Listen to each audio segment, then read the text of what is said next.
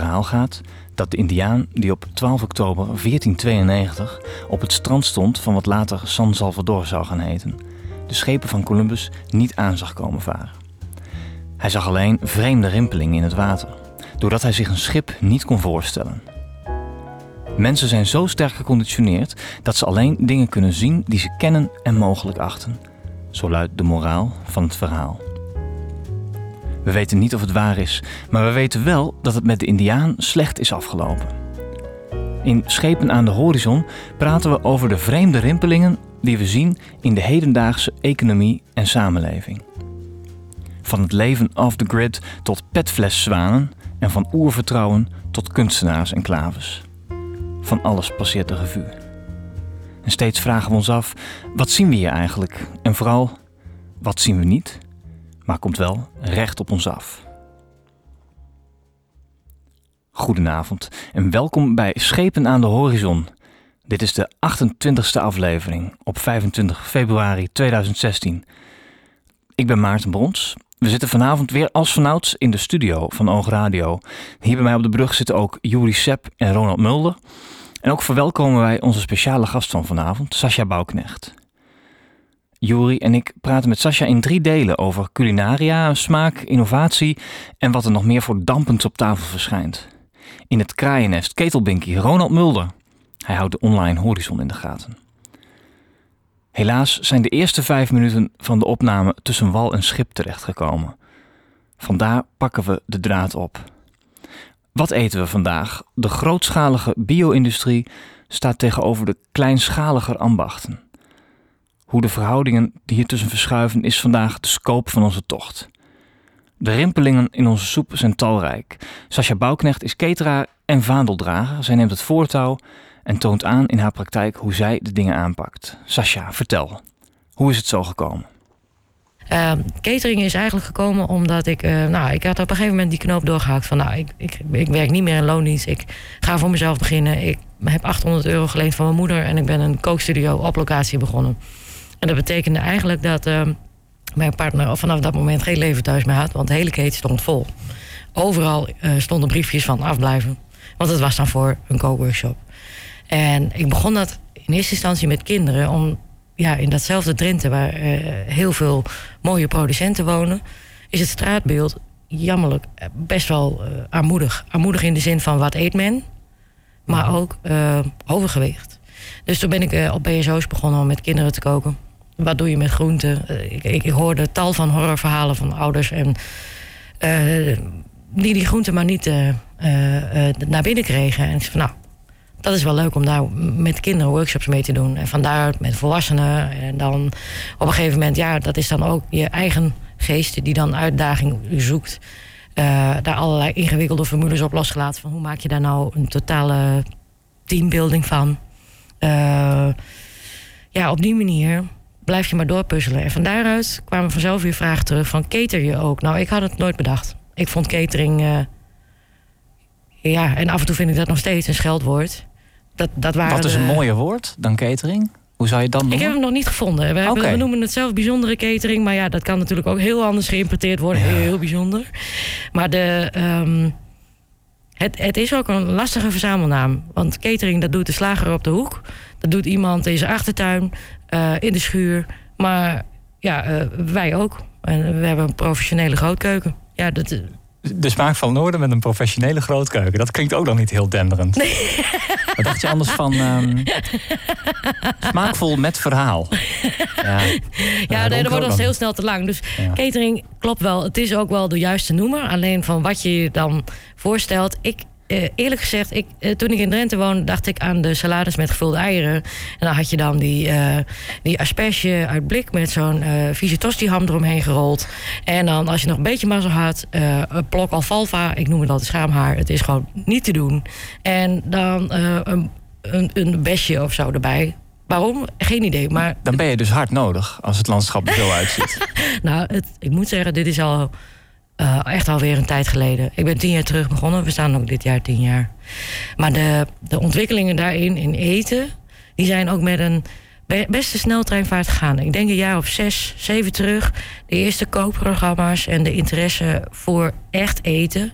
back to basics. Ja, dat, dat is toen als een, als een soort van katalysator, bam, als een vaart gegaan. Nou. En hoe zou je die ontwikkeling uh, duiden? Je had het zelf al een beetje over uh, uh, je kinderen voeden, maar in die zin opvoeden. Ehm, ja, sinds zeven jaar is er dus een grotere nieuwe interesse gekomen in goed eten. En hoe is dat ontstaan? Zeg maar. Ja, het, het ik denk niet dat het echt een hype is. Ik denk dat het ook wel een, een, een grotere olievlek is. Dat, dat, dat, dat mensen steeds meer ook bewust worden van... ik moet zelf wat aan mijn gezondheid doen. Uh, ik, denk dat van, nou ja... Nederland zijn het over het algemeen wel heel erg van... nou, daar moet de staat me voor zorgen en ik ga achterover liggen... en als ik ziek ben, ja, ja, dan meld ik me ziek... en dan ga ik naar de dokter. En ja, wie doet me wat? En dat soort dingen is natuurlijk wel heel erg uh, kort door de bocht. Ik denk wel dat het steeds meer daarop gaat lijken. Dat je je eigen verantwoordelijkheid weer terugkomt. En ook dat je alle, het allemaal zelf moet gaan uh, bedenken en gaan doen. Uh, dus inderdaad ook, nou ja, dan, dan laat die kant-en-klaar altijd maar staan van de super. Ga niet stoppen bij de pomp om even snel iets naar binnen te gooien. Het is geen eten. Het is gewoon geen eten. Er zit geen voedingsstof meer in. en in, in die zin denk ik ook van ja, de, het is natuurlijk, op tv lijkt alles sexy. Als je het hebt over koken, zelf koken, uh, en een restaurant hebben, lijkt allemaal hartstikke mooi.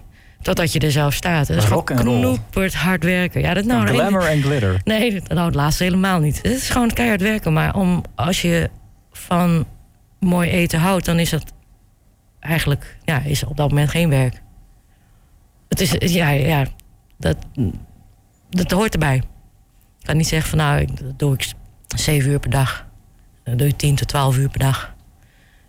En dan voor, ja, voor mij dan als ondernemer komt er nog een heleboel omheen. Maar uh, ja, mooi eten is nooit, nooit handel geweest. En ik denk wel dat mensen dat steeds meer begrijpen. Ook het hele concept van uh, als je goede dingen wil, dan kost het ook meer. Uh, ik, ik, weet nog wel dat ik ooit mijn ondernemingsplannen bij een bank moest presenteren. Nou, dat zijn het doorgaans nooit de visionaire jongens en meisjes. Maar de, ik kreeg het eigenlijk alleen maar goed over de bühne als ik het vergeleek met auto's. Wat doe jij dan als cateraar? toen zei ik van nou, ik maak Audi's. van de A1 tot de A8-serie. En bij mij gaat er geen Trabant achter de deur uit. Want dat werd me vaker verweten. Ik ben in de crisis mhm. gestart. Dus dan, dan word je vaak zat geconfronteerd met van ja, waarom doe je wat je doet? En waarom maak je daarin geen andere keuze? Ja, dat, dat kon ik op die manier dan het beste uitleggen. En ik, ik, denk ook in heel veel opzichten heb je dat ook vaak nodig. Die vergelijking van naar iets wat mensen wel heel normaal vinden. Waarom uh, iets moet kosten wat het kost. Want niemand gelooft het toch? Dat je een uh, Audi kan kopen voor 200 euro. Dan gaan toch bij jou alle lampen branden van nou, dit, dit is niet goed. Of ik krijg gewoon een modelauto. Of ik krijg gewoon tien keer niks. Maar met eten is daar, denk ik, voor Nederlanders altijd een heel raar iets geweest. Italianen bijvoorbeeld, die leggen ook naar verhouding een behoorlijk hoog deel van hun inkomen neer voor eten. Het is, een, het is hen gewoon. Ze gaan ook naar die en die boer, want die heeft de beste kaas. En dan verderop, een ander dorp, daar komt, daar komt de wijn vandaan. Ja, precies. Nederlanders, die gaan één keer naar een supermarkt... en uh, roppen alles in die kaart, liefst van de bonus en dan... Uh, of whatever. Pardon. en en de, eten is hier ehm, functioneel. En dat, dat, dat is in, denk, dat deel is in het laatste jaar dus verrijkt met van het kan zoveel meer zijn. Eten is delen, maar het is ook naast uh, je gezond eten, is het ook um, een rijkdom om iedere keer dat wat je eet ook goed te doen. Dat je de, dat je de lol aan hebt, dat, je, dat het lekker is. En ja, hoe vaak je wel die mensen hoort van... ja, ik hou van lekker eten, maar ondertussen ragen ze de grootste troep naar binnen. We krijgen dus een hele rijke bijdrage van Zuid-Europa. terwijl we in, in Noordwest-Europa niet, niet die eetcultuur hebben, bedoel je? Ja, uh, kijk, dat zal een Scandinavië natuurlijk nooit van zijn eigen cultuur zeggen. Dan moet ik zeggen, van dat deel weet ik niet zoveel. Ik heb wel veel recepten opgezocht. Ik, we werken wel vaker op thema's. En dan, uh, nou, dan duik je eens een boek in. En ja, ik, ik word daar zelf niet heel vrolijk van. Maar En wel van de mediterrane keuken. Het is denk ik ook een deeltje de temperatuur die heel veel rijkdom geeft mm. aan, aan ingrediënten. Maar wat, wat natuurlijk ook gewoon rijkdom is. Kijk, je kunt ook met z'n allen een heerlijke stampot eten. Daar heb je echt niks mediterraans voor nodig. Behalve je misschien het Italiaanse gevoel van wat, dat wat je erin doet, dat moet gewoon goed zijn. En dan koop je geen uh, uh, puree uh, van poeder. Maar koop gewoon lekkere aardappels. een goede klont roomboter. En uh, geen een of andere aftanse margarine. Want dat kunnen ook alleen maar Hollanders bedenken. Het, ja, dat... We moeten dus in de kern van de cultuur aan heropvoeding bezig. Ja, ik denk ook van dit. Het heeft ook gewoon heel veel te maken met eerlijk en puur. Als je, als je zegt van uh, een roomboterkoekje, dan moet het er verdorie ook in zitten. Ook, Ja. ja. Ja, ik word er zo boos van. Ik stel voor dat we even afkoelen en de woede uh, neerleggen bij Pearl Jam. dit is namelijk Schepen aan de Horizon. Wij praten met culinair duizendpoot Sascha Bouwknecht over de staat van de keuken en de toekomst. U luistert naar Schepen aan de Horizon, post-industriële chronieken voor nieuwsgierige geesten, sinds 2013. Ik ben uw gastheer Maarten Brons en vanavond praten we over gezond eten met onze gast Sascha Bouwknecht. Tweet gerust met ons mee met de hashtag SADH op onze website sadh.nl. staan ook alle vorige afleveringen en die zijn ook gratis beschikbaar in de iTunes Store bij de podcast. Ik kijk even naar onze factchecker en lifehacker Ronald Mulder. Die zit in het kraaiennest. Ronald, heb jij updates voor ons? Ja, ik heb even gekeken of het, uh, of het klopt wat Sascha zei. Um, dat Nederlanders minder uitgeven aan, aan eten dan Zuid-Europeanen. En daar heeft het, het, Amerikaanse ministerie van Landbouw heeft daar uh, twee jaar terug heel groot onderzoek naar gedaan.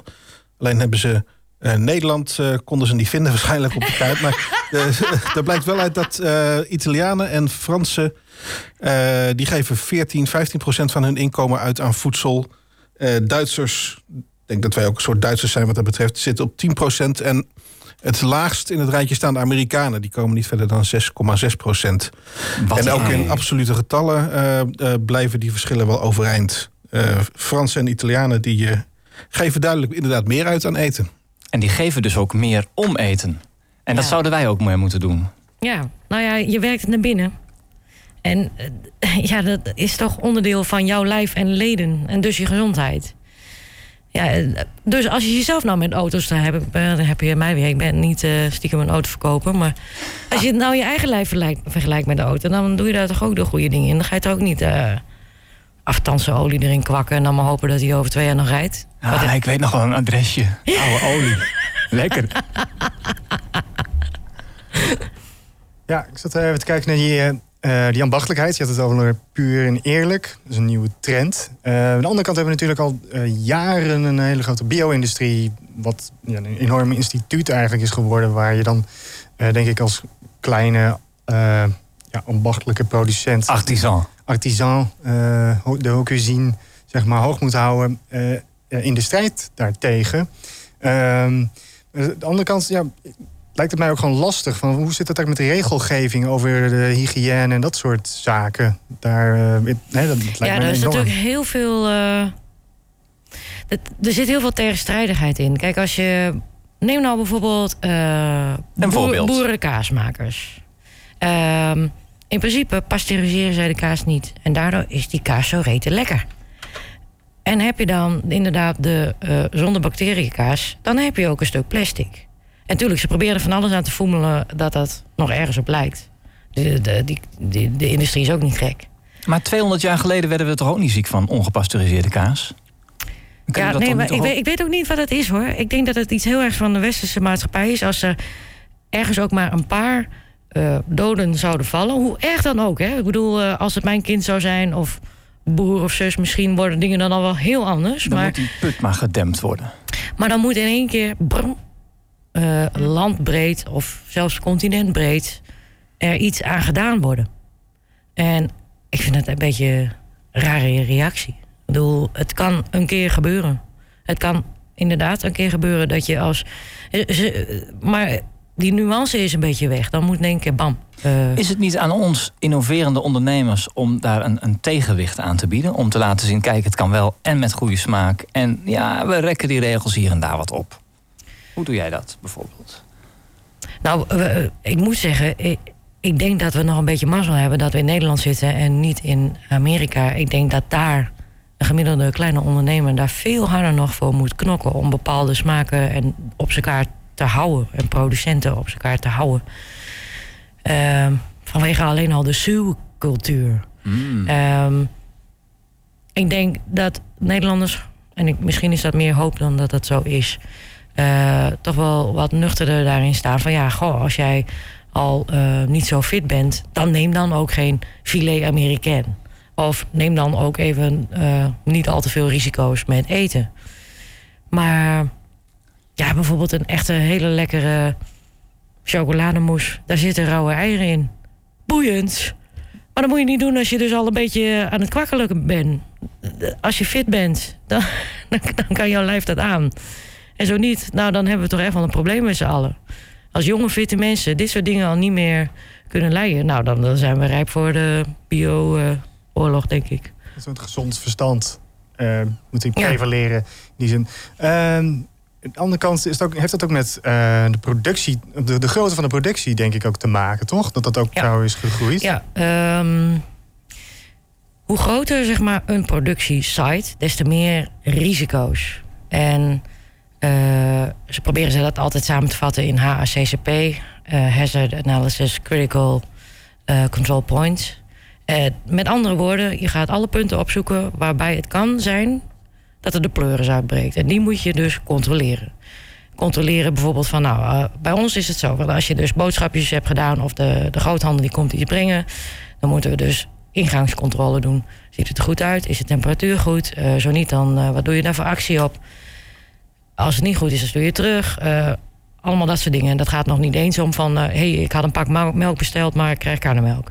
Het gaat echt allemaal om de hoedanigheid van je bestelde product. Dan ga je het opslaan, je bewaren. Dat moet je ook weer registreren. Temperaturen. En ga, ga ze maar door. En zo heb je op al die punten heb je controles. Dus je hebt een boel administratie erbij. Eh, als je je moet voorstellen dat je een enorm grote site hebt met wel, wel 5000 maaltijden per dag. Of voor mijn part eh, eh, een kleine dorpsslager, zelfslachtende slager, eh, ten opzichte van een Vion. Die slager die weet, als het goed is, van vorige week ook zelfs nog van... oh, dat heb ik van die en die boer gehad. En die koeien die staan daar. En blop, blop. Ja, de En Vion, transparante dan weet keten. je het niet meer. Eh, En tuurlijk, het moet ergens overal geschreven staan. Maar ja, zodra je iets opgeschreven... eh, zodra het schrift is... Nou, nou, dat is heel gevoelig voor fraude. En dan gaan mensen ook hun verantwoordelijkheid wegschuiven. Nou, in, in grootschaligheid zeker. Mm. Ja, eh, maar dat moet je denk ik ook wel doen. Anders dan word je hartstikke overspannen. Ja, op zo'n grote schaal dan kan je niet meer overal betrokken bij zijn. Dus als, je, als ik dit zo hoor, dan denk ik... het is eigenlijk een klein mirakel dat, dat het jou wel lukt om te doen wat jij doet.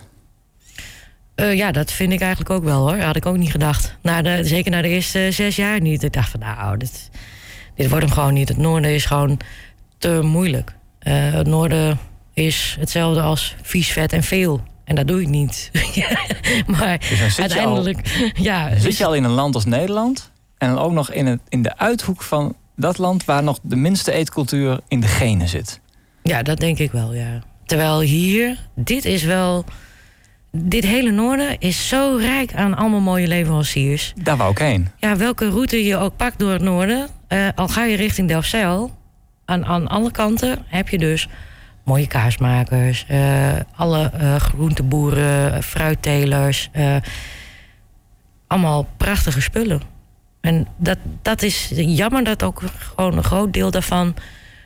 op een of andere manier nog niet heel erg bekend is. Zullen we niet een tv-programma maken, Sascha? Dat, dat we Noord-Nederland in culinaire kaart brengen? Is dat er niet nog? Is dat er niet? Voor mij de poffert, zeg maar. Nou ja, dat zijn ook van die jammere dingen. Kijk, mensen vragen ook wel vaker van... eh, hey, ehm, jij doet wat met eh, streekproducten... en eh, bedoel je dan inderdaad poffert en zo? En nou, nee. eh, ik heb heel veel boekjes ook inderdaad bekeken... van allerlei recepten die in het noorden gelden. En eigenlijk geldt dat ook voor Twente en Gelderland. Ik bedoel, dus zitten wel enige overeenkomsten in. Ja, daar dus de honden geen brood van. Kun, Dat- kun- je een voorbeeld noemen van een vergeten streekgerecht? Nou, het lijkt allemaal erg op elkaar. Ze hebben allemaal wel een andere naam, maar daar komt heel veel uh, dingen als uh, gort in terug. Om de haverklap, pap, uh, spek of gewoon vet van het varken. nou, stroop, kandij. Ja, het zijn allemaal dingen waarvan ik denk van jeetje, dat moet niet leuk geweest zijn hier vroeger. dat zal het ook. Komt het door het klimaat misschien? ik weet het niet, maar ik denk, denk ook daarin weer van uh, het leven vieren is toch wel uh, heel erg uh, beneden de rivieren. En dat rijmt, mooi.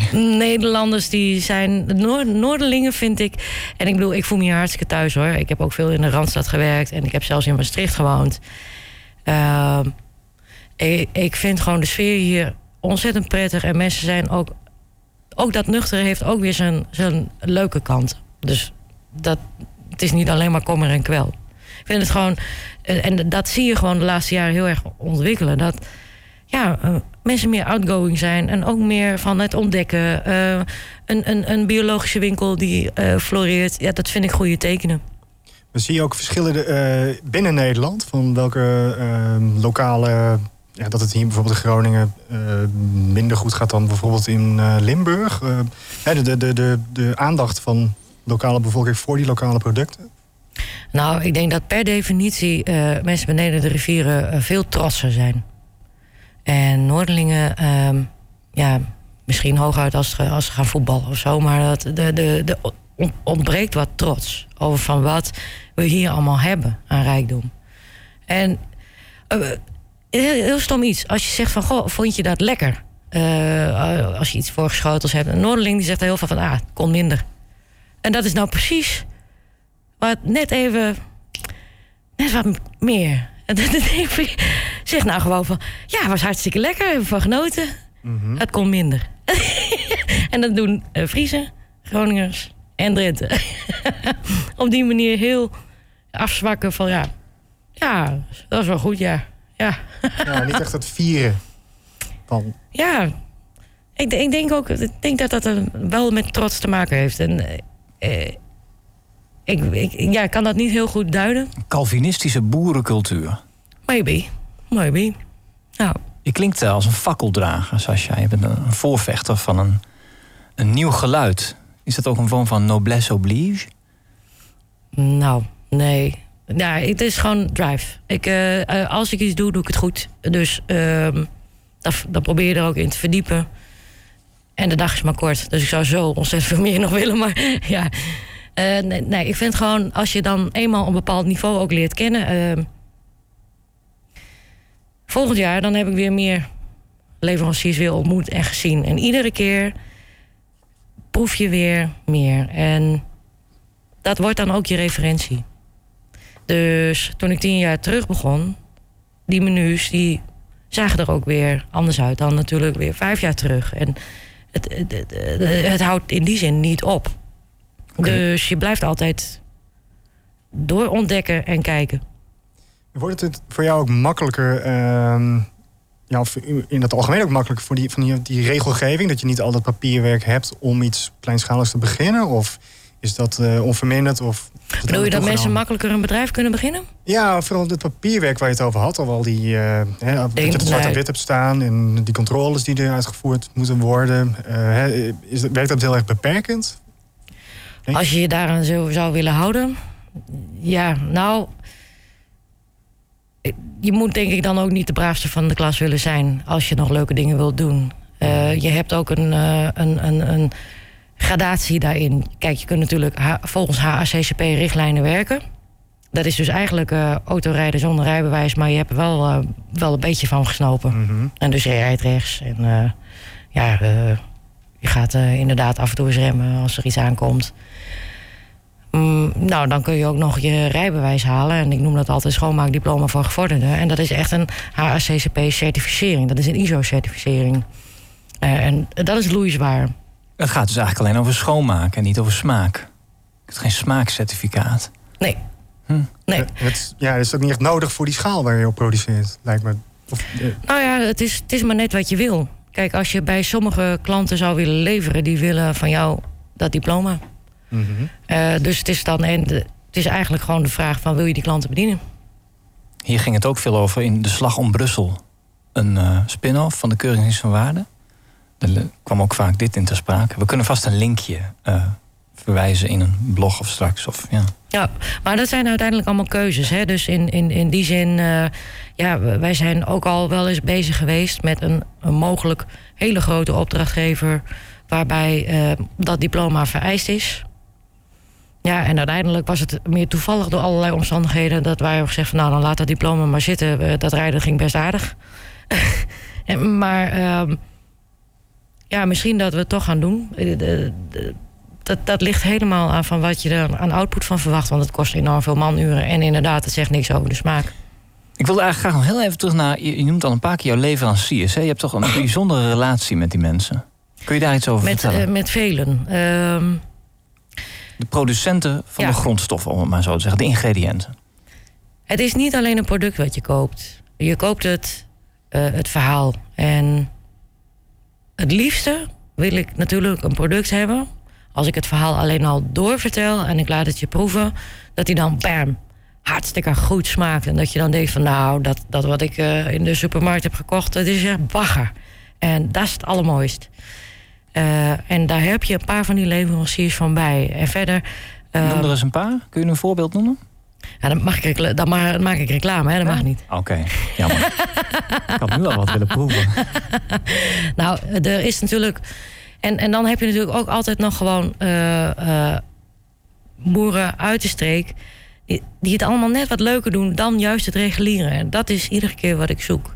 Uh, van uh, prachtige aardappeltjes uit uh, Noord-Groningen. Ik zal geen plaatsnaam noemen, want dan Die weet je ook meteen. komen in de blogpost. en als je dan zo'n aardappel proeft, dan denk je van ja, die heeft een eigen smoel. Het gaat ook in, in heel veel gevallen, en zeker van wat wij, wij daar doorgaans door onze vingers hebben als koks. Het gaat niet om kreeften. Het gaat niet om coquilles of allerlei luxe producten. Het gaat juist om je alledaagse dingen en daar het beste in te pakken. Van, van brood tot uh, uh, nou ja, je beleg erop. Um, mooie groentes tot uh, af en toe eens wat vlees. En dat zijn dingen van... Ja, ik probeer het ook altijd met klanten heel duidelijk voor te houden. Van, het, het is niet pas lekker als er een entrecote ligt. als jij echt een hele goede gehaktbal hebt... dan heb je, heb je ook een mooi feest. Alleen die tendens zie je dus dat mensen dat beter gaan snappen. Er moet een hele koe dood voor een feestje. Voor een feest, ja. ja. Wij eten op deze trouwerij een hele koe met z'n allen. Nou ja, het is een mooi principe. Uh, ik ben even zijn naam kwijt. Het is ook een geweldige kok en die zit in Londen. Dat weet vast Ketel Binky. Um, ik, uh, Zet kaal, de microfoon maar aan, zwarte hoor. bril. Heston uh, Blumenthal. Heston Blumenthal. Um, De Fat Duck. Hij.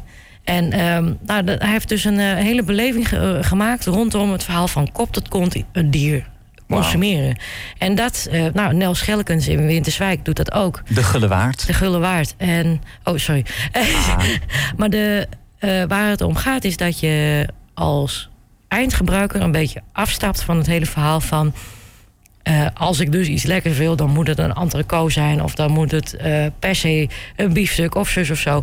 Overigens heeft niemand zich dan ooit afgevraagd hoe dat dan kan... dat je zo ontzettend veel biefstukken dag in, dag uit... zomaar kan kopen.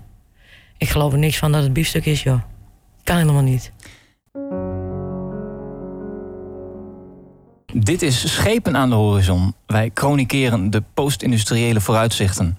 En we willen uitbreiden, dus we hebben vacatures.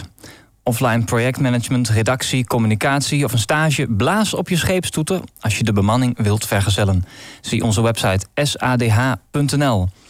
Vandaag praten we over eten met Sascha Bouwknecht. En ik kijk nog even naar het kraaiennest. Daar zit onze ketel Binky Ronald Mulder. Kun je iets over die aardappels uh, zeggen, Ronald? Ja, ook. Ja, eerst, eerst in Seattle eten ze vis, hè? Dat, oh. uh, dat weet je. De, ah. de vismarket in Seattle is wereldberoemd. Um, en in Groningen eten we aardappels. Um, en zelfs aardappels kan je sexy maken. De, de lekkerste aardappels komen uit Noord-Groningen, komen uit de buurt van Hornhuizen, bij Boer Westers onder andere.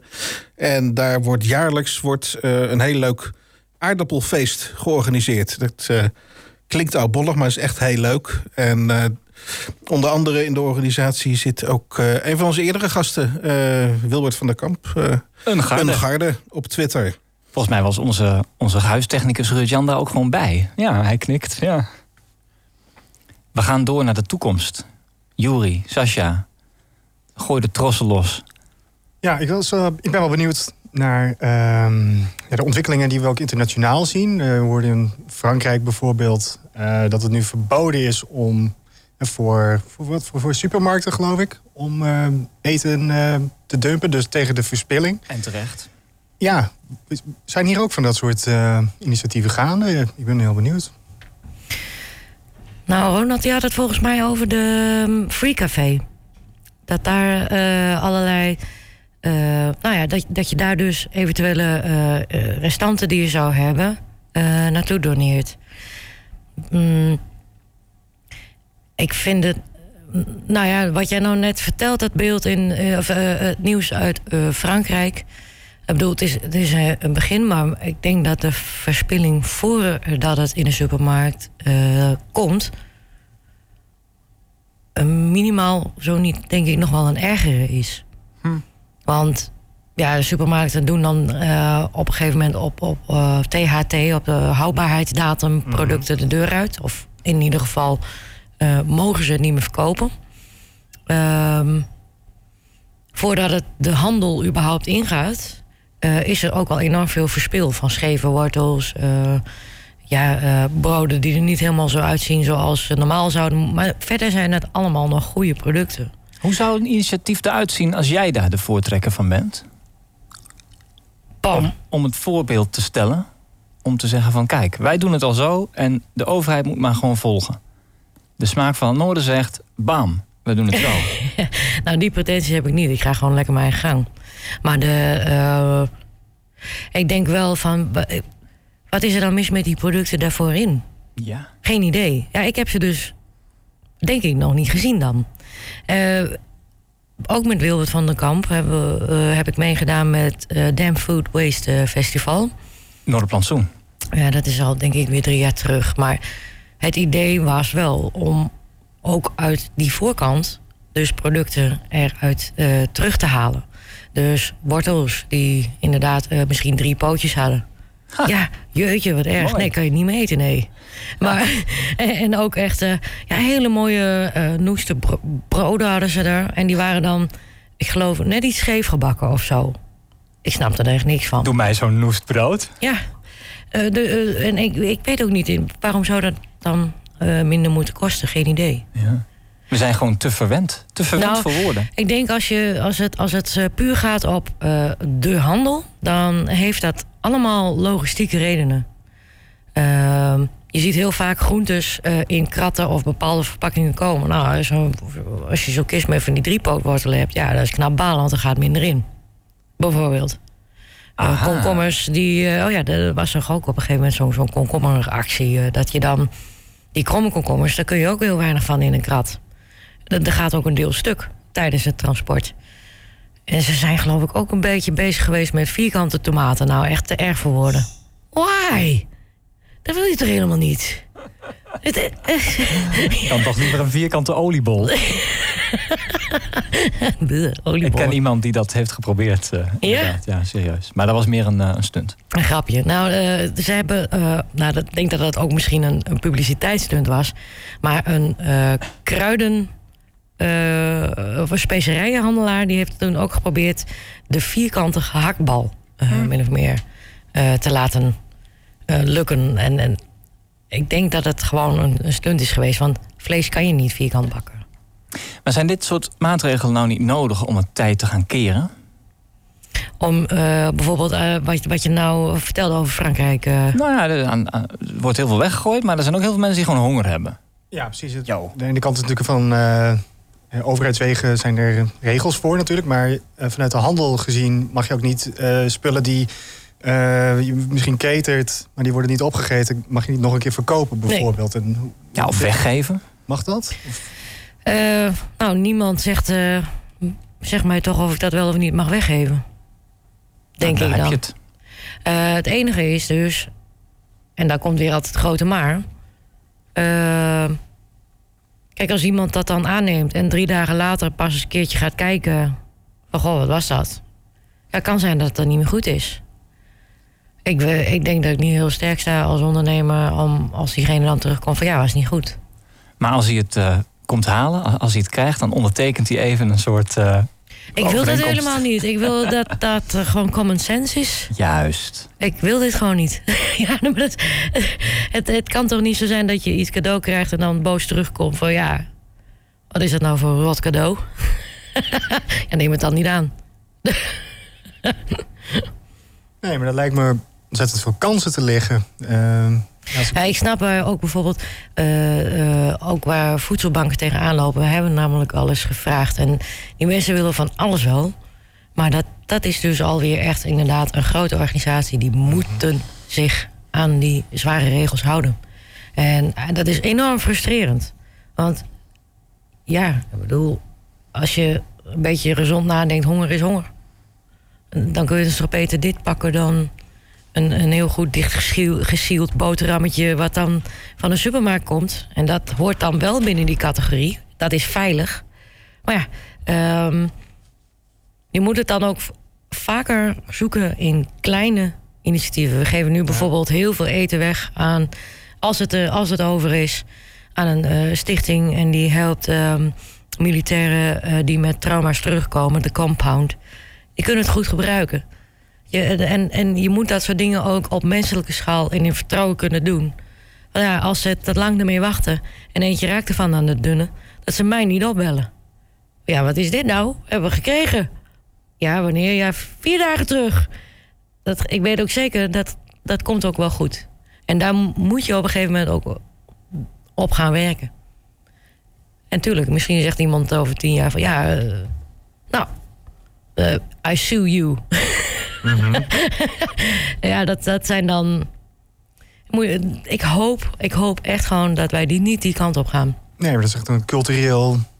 eh, meer een ja, cultuurverschijnsel, toch? Van eh, overheidswegen willen ons beschermen tegen eh, allerlei kwaden. Aan de andere kant is er ontzettend veel verspilling. Hebben mensen honger. En er zit een, een speelveld die nog ja, heel vaag is eigenlijk. Maar mensen doen er gelukkig wel iets aan. Eh, maar ja, de basis daarvan zou dan gewoon een, een groter gezond verstand zijn, lijkt mij. Ja. Lijkt mij een heel goed begin. Ja, en, en misschien ook al met jong. Je, je zei e- eerder in deze uitzending al iets over dat je met jonge mensen, met, met kinderen hebt gewerkt. Ja. Volgens mij hebben we nog vijf minuten. Als je vroeg, als je vroeg begint.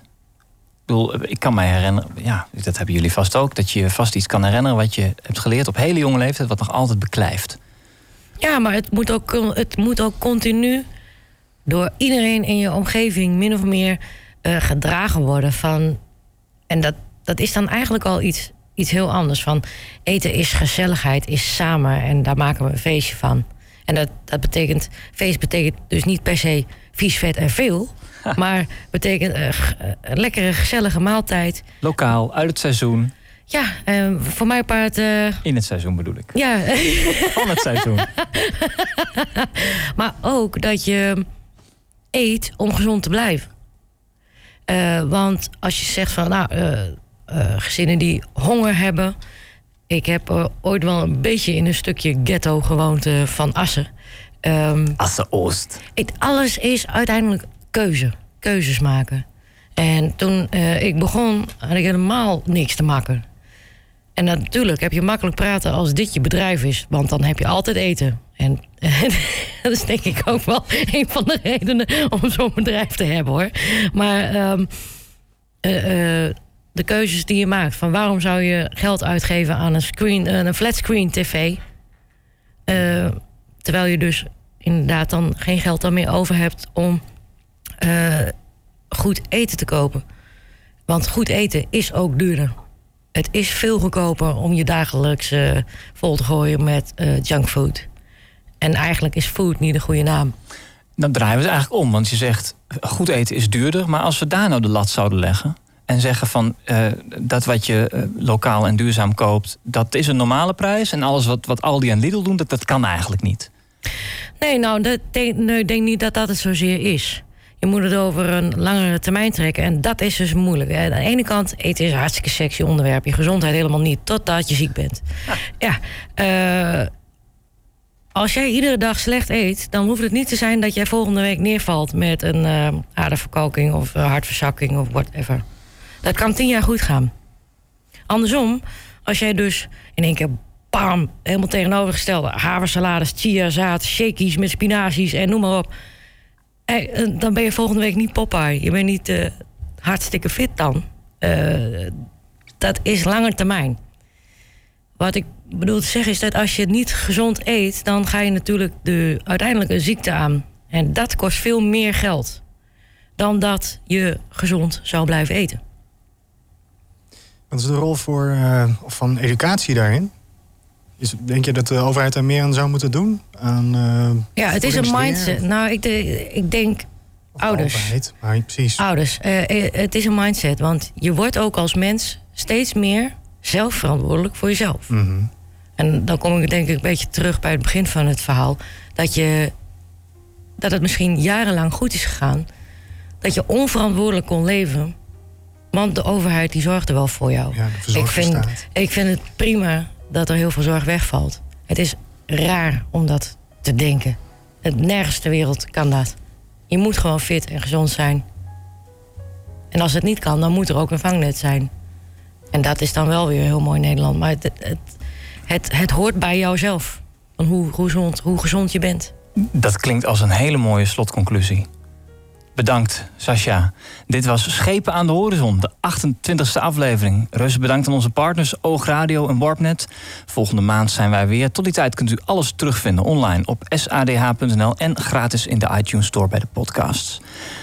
Nogmaals, onze speciale gast Sascha Bouwknecht... zeer bedankt voor je komst naar de studio. De techniek was natuurlijk weer in handen van Ruurtjan de Mulder. Ik zou zeggen voor nu bedankt en tot de volgende keer.